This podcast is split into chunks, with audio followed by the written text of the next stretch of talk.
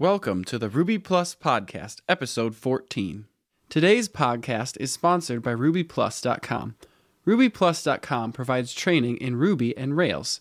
Visit us at rubyplus.com slash dot interview with david heinemeier hansson DHH explains where the name Rails came from, what software he uses, his editor is TextMate2, and why he still loves Ruby. The Journey of a Rails Request by Tom Dalling. The author traces a request from the web server to the controller action method and follow the response back again. This will give you a glimpse of how Rails works under the hood. This covers rack, the router, your controller code, and the response. An Introduction to Rails i18n by Ilya Bodrov. This article discusses how to add support for internationalization in a Rails app, where to store translations, where localized views are, how to format dates and times, etc. Making a Rails health check that doesn't hit the database tutorial by Ross Kaffenberger. This article shows how to use Rack middleware to do a health check of your Rails apps. Managing Private Dependencies with Bundler tutorial by Daniel P. Clark. A short tutorial on how to manage private dependencies with Bundler. Speed up large data rendering in Rails with Clusterize.js tutorial by Nathaniel Rowe. Your amazing developer team has rocked your world with caching and other optimizations to get data from your client's Rails server over to the user's browsers. Your monitoring shows requests that were taking a whole 80 to 90 seconds to serve are now only taking 1500 milliseconds. And all that time is actually spent transferring megabytes of HTML to the browser. Actual data retrieval is about 10 milliseconds. These numbers come from a recent project the author did for a client with production data. Now, to tackle the last piece of speeding it up. Chrome browser is taking minutes to fully build and render the page after it's received the data. 100% unacceptable. Time to drop in some asynchronous data transfer and specialized JS library to keep things snappy client side. Replace RSpec controller specs with request specs tutorial by Aaron Sumner a short tutorial on how to replace RSpec controller specs with request specs. Good Module, Bad Module by Richard Schneeman. A run through of common module use cases, good and bad, including namespacing, global methods, and sharing code, each judged on its own merits. The Ruby Gems I'd Rather Not Live Without by Sean Oldham.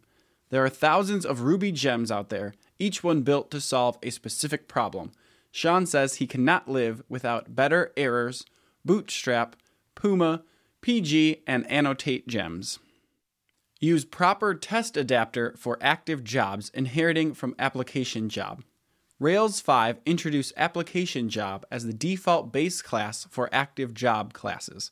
When testing these classes, the proper test adapter was not being invoked due to looking for subclasses of active job base instead of its descendants. This change fixes it. Make fixture file upload work in integration tests. This change makes sure that the fixture file upload test helper works properly in integration tests. In case you missed it, integration tests are the default way of testing controllers in Rails 5. Allow download of email attachments in the mailer previews. In Rails 5, we can now download email attachments in mailer previews similar to real world emails. Ruby Gems Could Harm Your Memory by Marc Bousquet.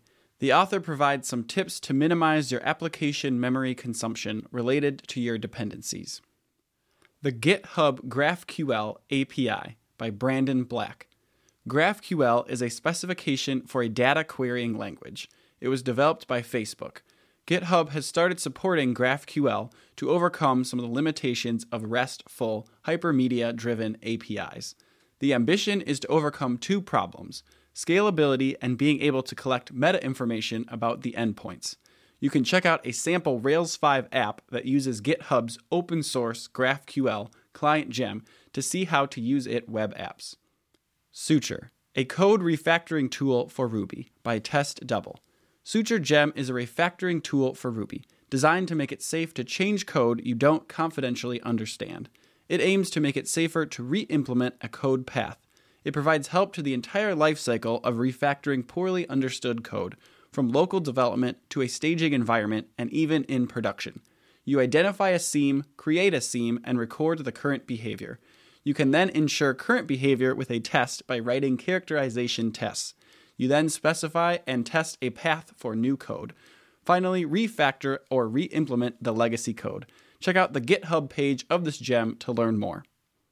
Please check out the podcast section of rubyplus.com for links to all the articles mentioned during this Ruby Plus podcast. Thank you for listening to the Ruby Plus podcast. Be sure to tune in once every other Thursday for the latest news in the Ruby developer community. You can subscribe in your podcast app of choice or listen on our website, rubyplus.com. As always, if you have stories that you would like us to share, be sure to email us at feedback at rubyplus.com or tweet the show at rubyplus.